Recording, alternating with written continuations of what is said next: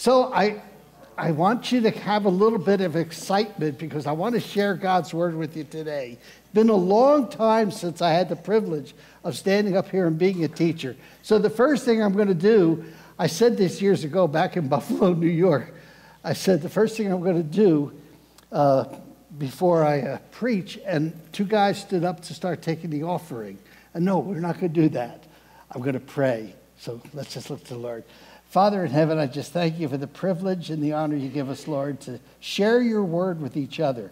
Now, Father, I pray that you use me as your vessel this day. Speak to my heart as well, Father. It's a humbling time to stand here and know the responsibility you've given me to teach my church family here today.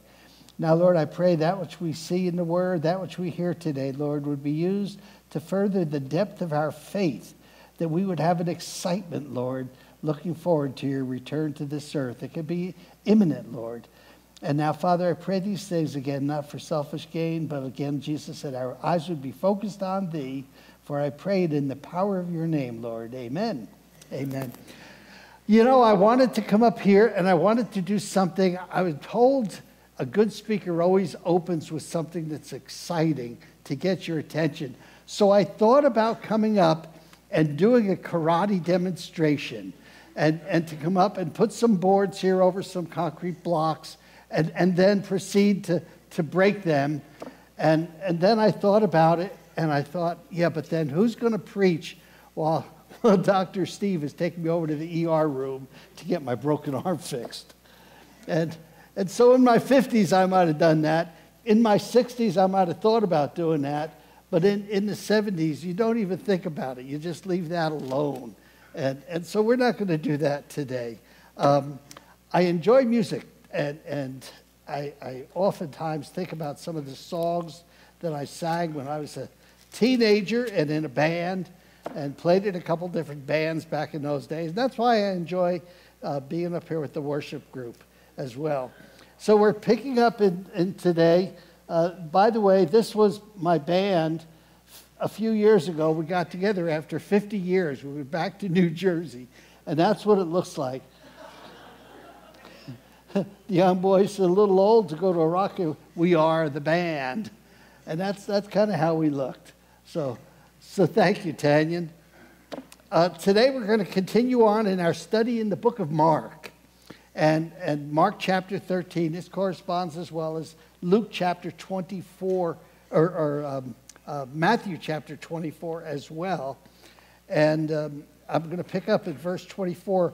But just, just let me go back and pick up where Try left off last week at verse 23.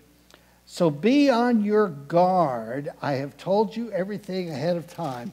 This is what Jesus is giving to the apostles. And he's got just a handful, four of them, in fact, at this point. And, and there's a question given back in verse 4 of chapter 13. Tell us when will these things happen and what will be the sign uh, that they are all about to be fulfilled. Um, now I'm going to date you, and I'm going to date some of you, maybe at least. Uh, 1969, a group called the Five Man Electrical Band uh, did a song. Mark Cook probably knows the words to the song by heart. And, and the fella said, the sign said, long haired hippie type people need not apply. So I tucked my hair up under my hat and I went in and asked him why. He said, You look like a fine, upstanding young man. I think you'll do. So I took off my hat and I said, Imagine that, me working for you. Signs, signs, everywhere a sign messing up scenery, breaking my mind. Do this, don't do that. Can't you see the sign? And that's what we're looking at here today, folks signs. And we're picking up at, uh, do we have our scripture up there? At verse 24 of chapter 13 now. And by the way, um, that term, watch out, look, and it's, it's repeated here several times. One of the little gems I like to give you as I teach is when you are reading the scripture and you see a word repeated once or twice, three or four times, pay attention to that word. So we have several phrases here we have be on guard, be alert, be on guard, look. And, and all these words, they come from a Greek word. The word is blepo, B L E P hyphen O, blepo. And, and it's to see and to understand. I tell people while my sight is starting to fail as an older man, I see things more clearly today than I ever did before.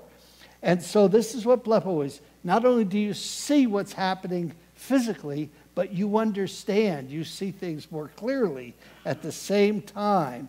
So at verse 24, he goes on to say, But in those days following that distress, the distress that we're talking about here is the tribulation period.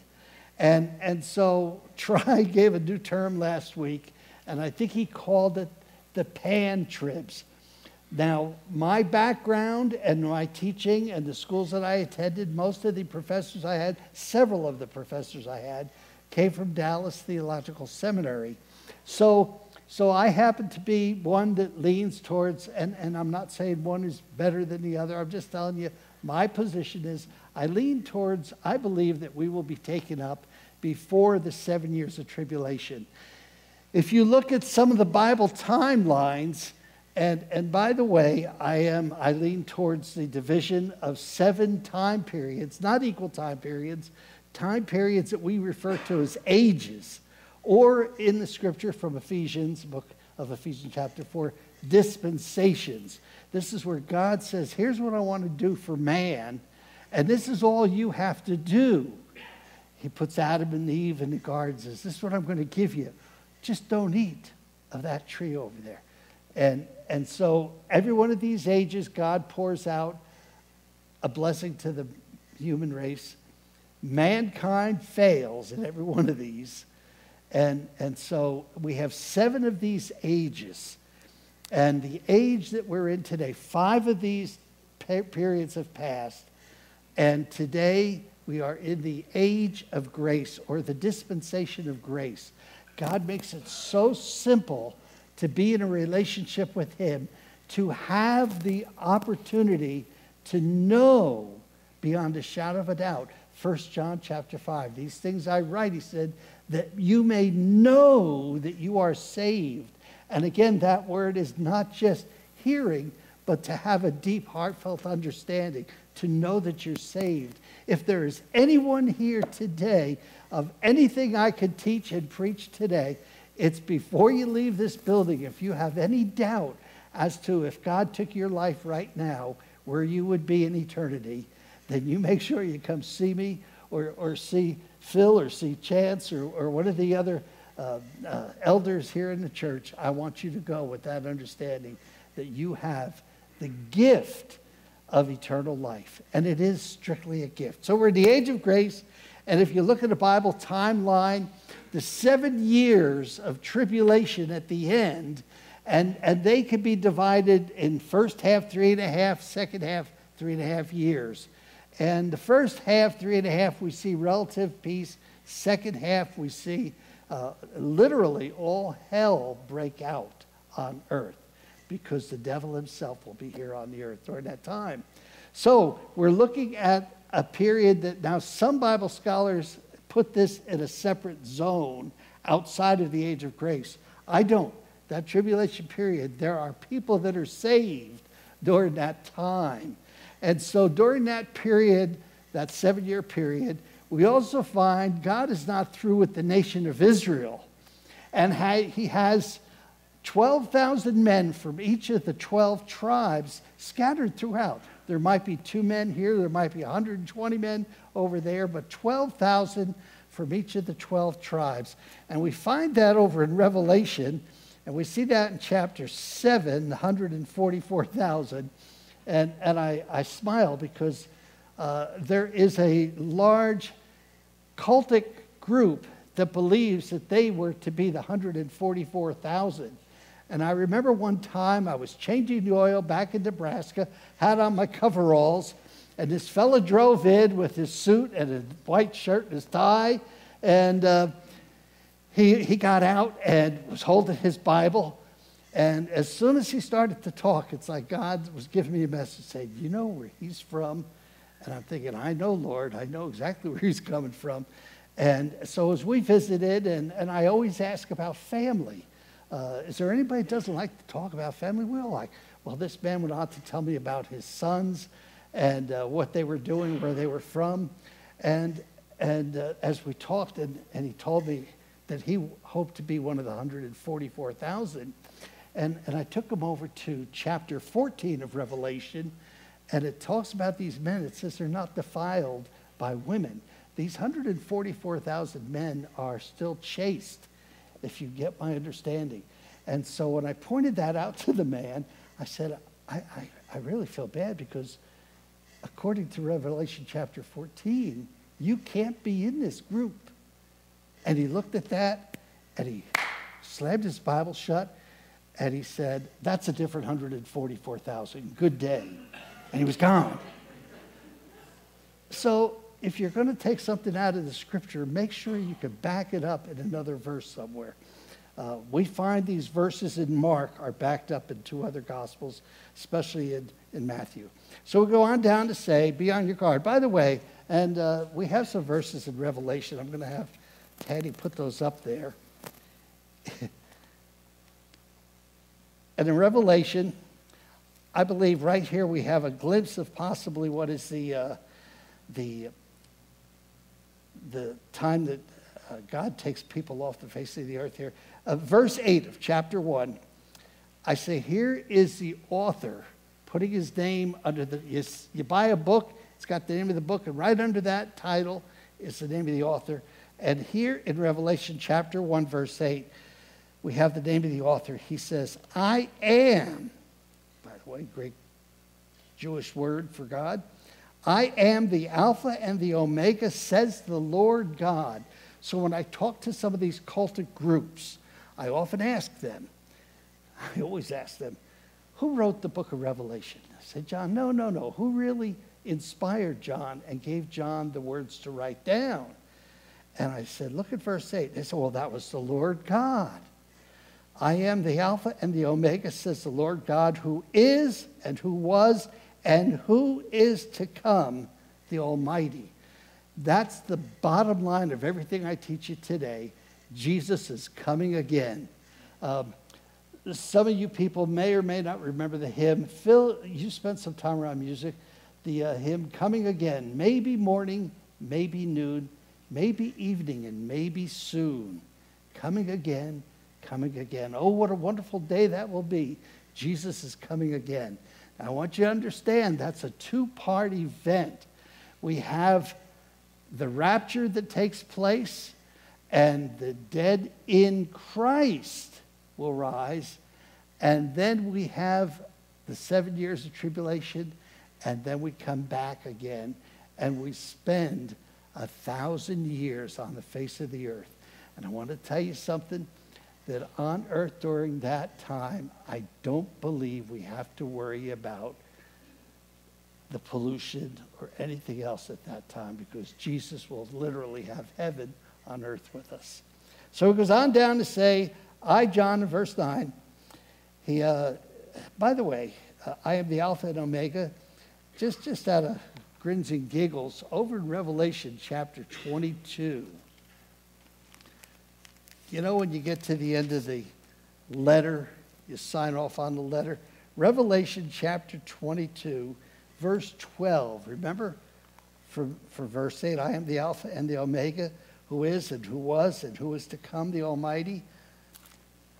The Lord God, says the Lord God. Revelation 22, verse 12 he says, Behold, I am coming soon.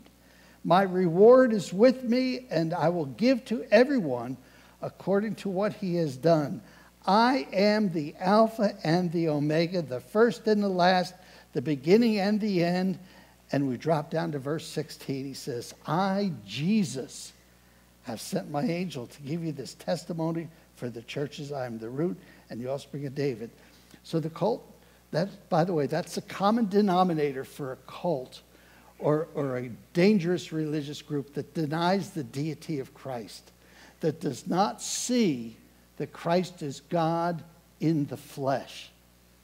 Now, understood, he had to put certain restrictions when he came into the flesh. To look upon God, we could not in his glory. We could not just look upon God. He had to live it. He could not be killed and go to the cross and die in our place without placing restrictions. Uh, a good example would be the uh, work of omnipresence. He could be he could be God, but yet not omnipresent in the flesh. So there were restrictions placed on him, and I'll come back to that in Mark in a minute. So here we have the common denominator. They deny the deity of Christ. He's not God, he's just a good prophet. That's all God, Christ is. But here we have, I am the Alpha and Omega. You've already told me back in verse 8 that it was the Lord God that wrote the book. And at the end, he signs it. He says, I am the Alpha and the Omega, the first and the last, the beginning and the end. I, Jesus, have sent my angel to give you the testimony for the churches. I am the root, the offspring of David, bright morning star. I digress there. Uh, by the way, if, if you're interested in getting into a deeper study, I would be happy to come in on a Wednesday night and, and sit. Uh, I just might need somebody to give me a ride home. I don't drive well in the dark anymore. Um, but if anybody wants to have a study in the book of Revelation, I'd be glad to do that. I had the opportunity to sit under a great, a fantastic preacher, uh, professor that taught this, uh, Dr. Ralph Howe.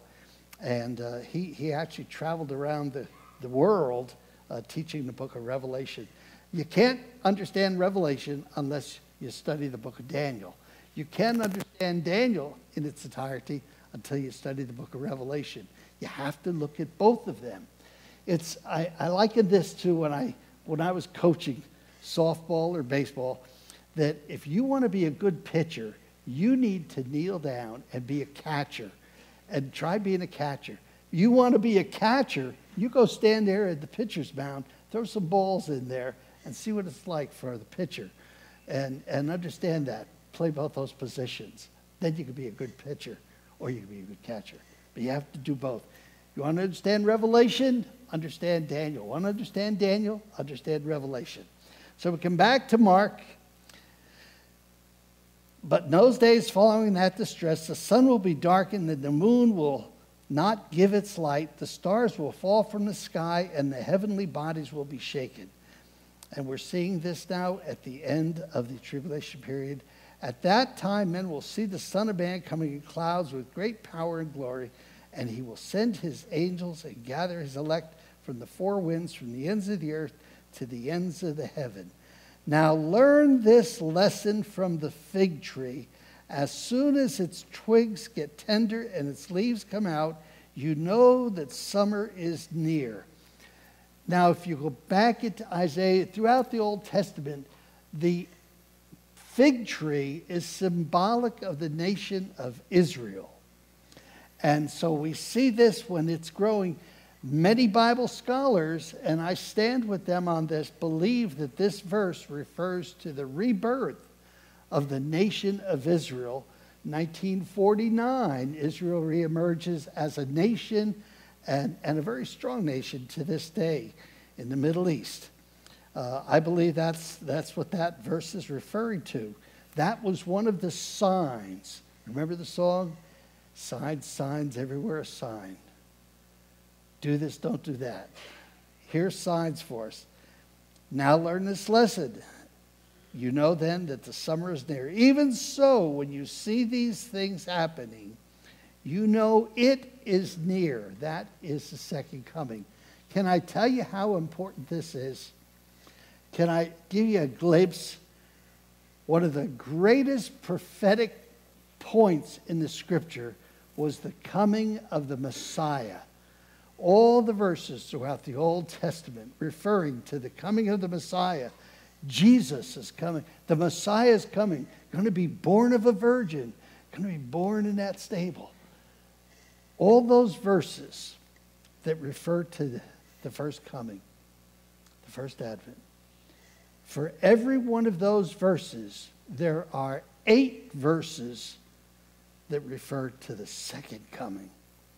That tells me so much more right there that there's a reason, again, the preponderance of the evidence, all of the verses referring to his second coming.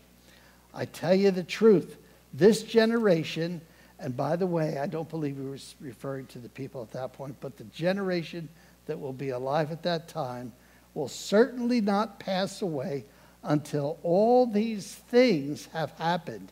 Heaven and earth will pass away, but my words will never pass away. God's word is eternal. Study more, learn more, memorize God's word. It's eternal.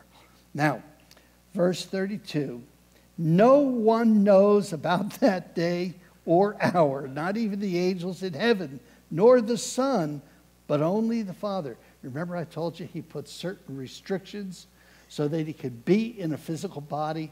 This was one of the restrictions, I believe, that God placed within himself when he came to earth in a physical form. Not even the Son knew when this would occur, couldn't put a date. And yet, there are people in their arrogance, in their foolishness, that put together a calendar and they said, you know, we had this up. Um, there was a, a, Reverend Miller back in the uh, late 1800s that he preached this. That was his whole ministry. I've got it figured out. I put all these dates together, and the 2,550 days are actually years, and this is when God's coming back. And so he had all his followers in Zion, Illinois. They all went out on a hillside. He had them all dressed in white so they'd be dressed already for this, this event. Had them dressed in white. And there they were. And, and the Millerites, they were referred to, they didn't go up because no one knew, not even Reverend Miller. In 1976, I received in the mail, as I was pastoring at that time, a booklet. And the booklet said, You must read this. So I looked it over. And it said 77 reasons why the Lord will return in 77. It's 1976. We better all get ready. He's coming in 77. He's got 77 reasons. And in 1978, I got another booklet. why the Lord didn't come in 77. Man cannot put a date on this. But I want to promise you this. Oh, my dear family, my friends, brothers and sisters, Jesus is coming again. And it's, it's going to occur in two events. We're going to have a rapture period, seven years of tribulation. By the way, the first three and a half years look like relative peace until things start happening. And that second, when the beast, Satan himself, reveals himself and says, I'm in control, I'm taking over the earth. And then we see, uh, by the way, uh, touched upon the number five and the significance of it last week. And um, I, I might add there are five judgments that we will go through. But on the face of the earth, the pouring out of the judgments, um, it tells us there will be hail, a hundred pound hailstone. Could you imagine what a hundred? Now, you could do the math you could correct me. I worked with a young man one time and I was showing him how to use a transit and lining up buildings, and I had these looking really right down perfect with, within an eighth of an inch, the front of these buildings that I was uh, doing for Earl Holdings. And, and he said, You know, Dan, he said, I've learned more math here in the last three weeks than I learned in four years of high school. And, and I said, I'm sorry to hear that, but let's, let's continue it. And, and so do the math. A 100 pound piece of hail. You want to guess at how big that is? You take the weight of water, freeze it, the dimension, the increase in size. You don't need to do all the math, I'll tell you. It's about 30 inches. Could you imagine a 30 inch hailstone coming down? A 30 inch hailstone weighing 100 pounds landing on a person's going to be about the same equivalent of you stepping on a grape. That's the impact it will have. Hell breaks loose on earth. God's going to bring judgment against them. So we go on down. No one knows about that day or hour, not even the angels in heaven, nor the Son, but only the Father. Be on guard, be alert. Same term, blepo, blepo. Be on guard, be alert. You do not know when that time will come. It's like a man going away. He leaves his house and puts his servants in charge, each with his assigned task, and tells the one at the door, Keep watch. Therefore, keep watch. Again, the same term, blepo, blepo. Be on guard, keep watch, because you do not know when the owner of the house will come back. I remember years ago, in the uh, late 50s, a young boy who got caught in an undertow, and the dad was trying to go out to swim and pull him back in. And the boy was on one of these tubes and uh, was drifting away. And the dad said, Just relax, I'll be back in a little bit. And it was about an hour later, and they found this boy had drifted down the coast of New Jersey considerably. And when they interviewed the boy, they said, Were you worried? He says, No, my dad said he would be back. I wasn't worried. So, for you and I, brothers and sisters, our heavenly dad says, I'm coming again. I'm coming again. Get up in the morning, look up, and say, Lord, this could be the day. Um, in my family, my father in law, Guy DeBrun, was the uh, business director at Rutgers University. And um, he would go into work, and there was a secretary he had in there, and she was very cheerful and a very happy woman. And he went into that office one day, and he finally asked her, and she was smiling. I'm, I'm taking after try on this.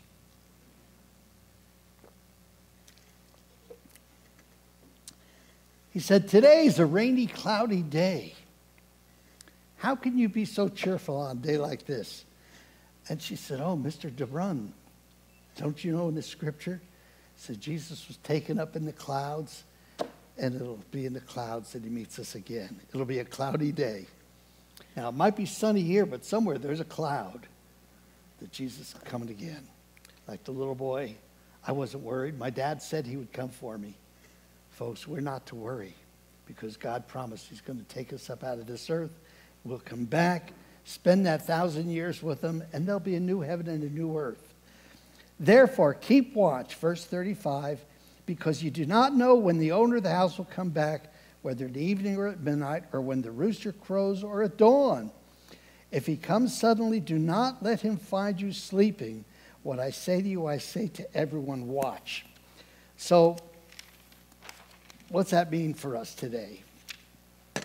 I mentioned before, some years back, I um, up at family camp, I, I preached, taught a lesson on rewards, the difference between salvation and rewards.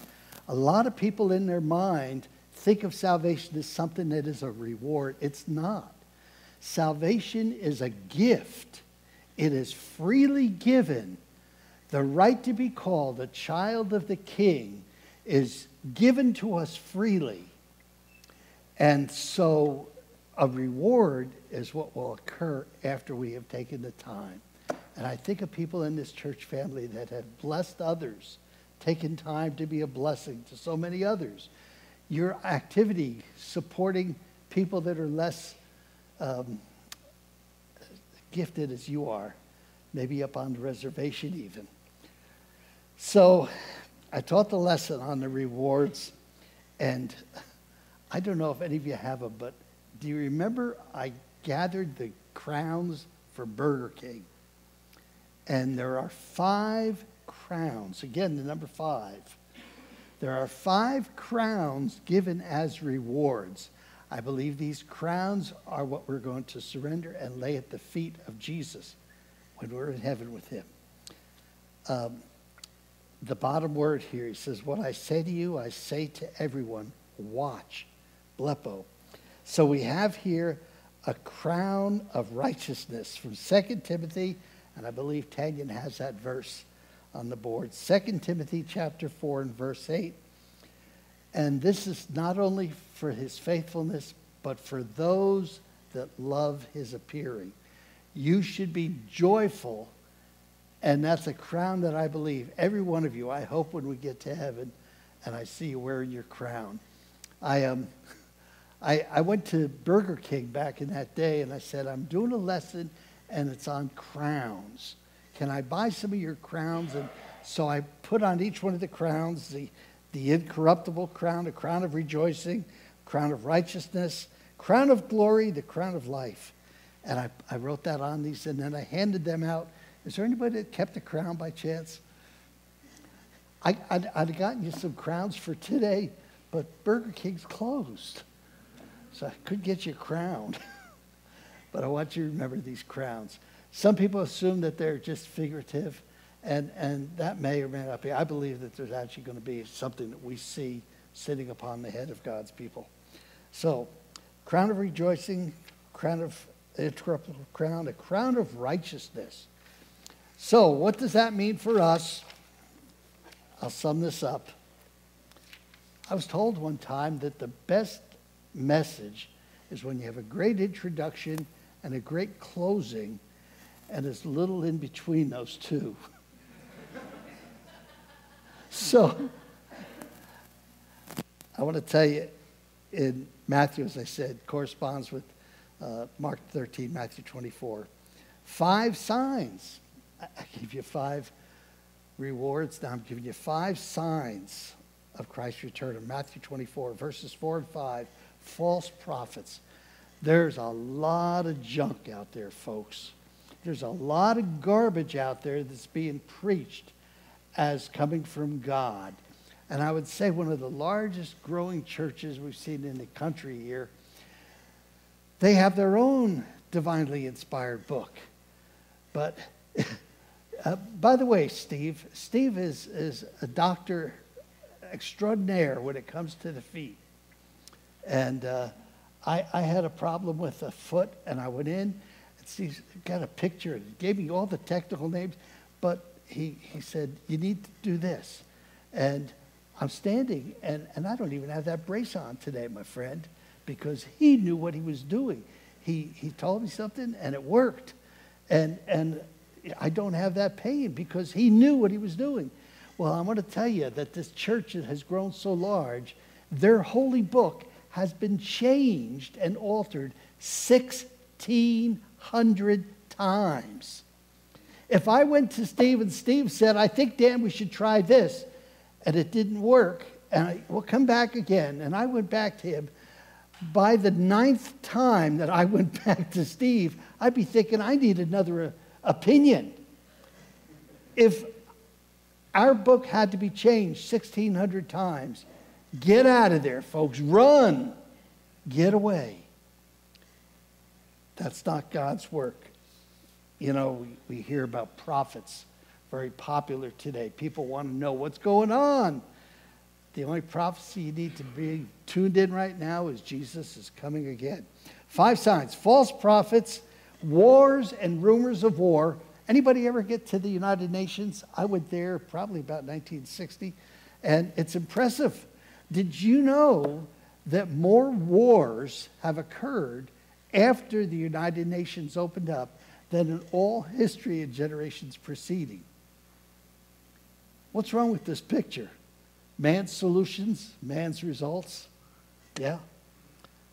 Wars, false prophets, famines, and earthquakes. Uh, somebody yesterday, Bill, did you talk to me yesterday about an explosion or a, something that shook?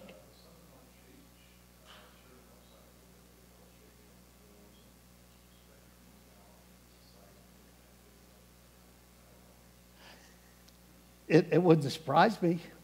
Um, I went to visit one of my grandsons in California in the Marine Corps, Southern California, and, um, and we were in a motel. And that morning, I felt this, this shaking of the ground, and I'm just a Wyoming guy. I'm not sure what's going on.